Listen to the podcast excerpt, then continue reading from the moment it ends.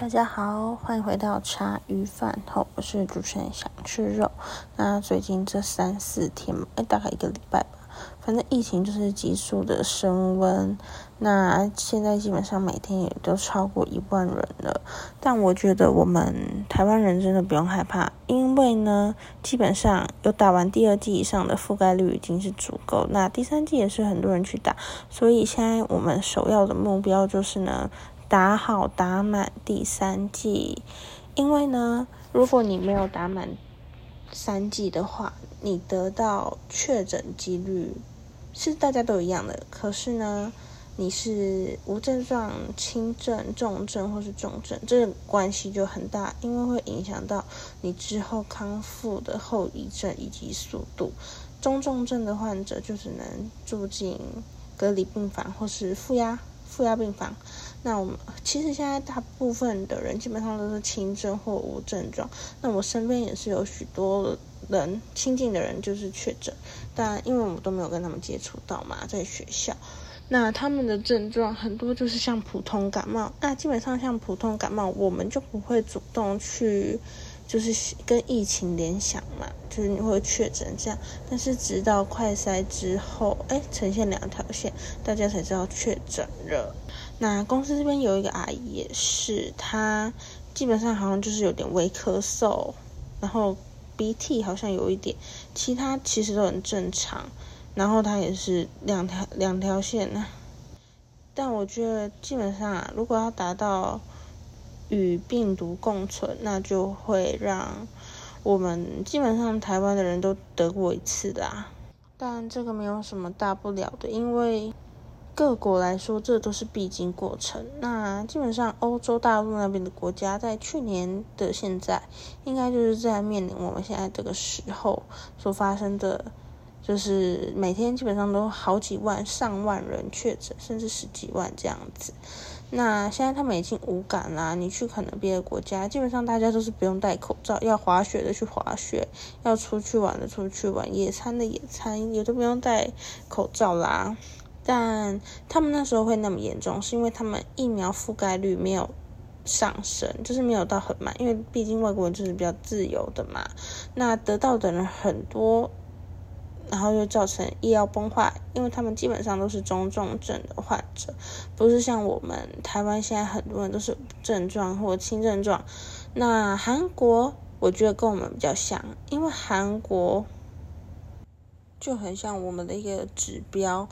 他们那时候疫情在扩大的时候，一天甚至达到六十万人。六十万人是什么程度呢？六十万人一天就等于全台湾整个宜兰县的人。都中奖，那这个数目是真的很大，但是他们也挺过了这个时期。现在每天也是可能有几千几万人这样确诊，但他们好像也没有到很害怕，因为现在我们人民能做的事就是真的是，我们就是把我们自己的免疫力提高，然后去打好疫苗，出门在外还是要戴口罩，还是要消毒，那尽量避免把口罩拔下来，但是公众场合。还是可以照样吃东西，就是不要影响到你的人身自由为主。然后最近就是台北市开始不少十连制，哎不不公布足迹之后，我们政府又开始下令，就是不用少十连制嘛。那我觉得这真的是一个很赞的东西，因为其实你少十连制，离他确诊。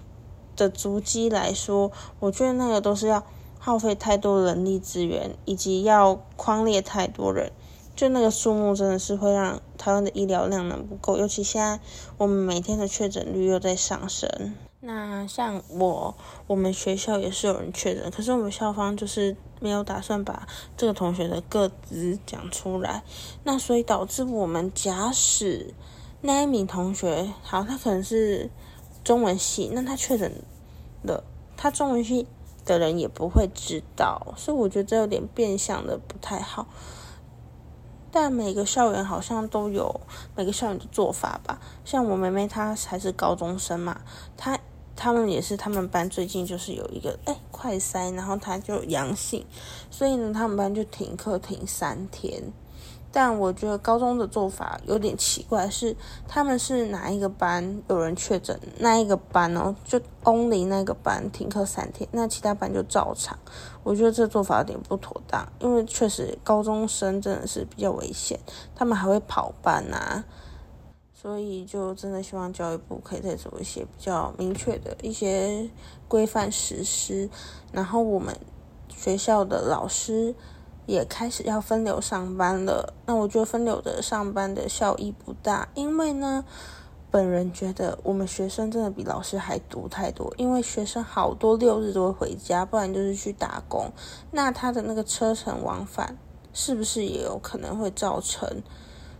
中标的几率？但老师除了上班、下班、上班、下班回家来上班，基本上他没有什么自己的时间可言，大部分的老师啦。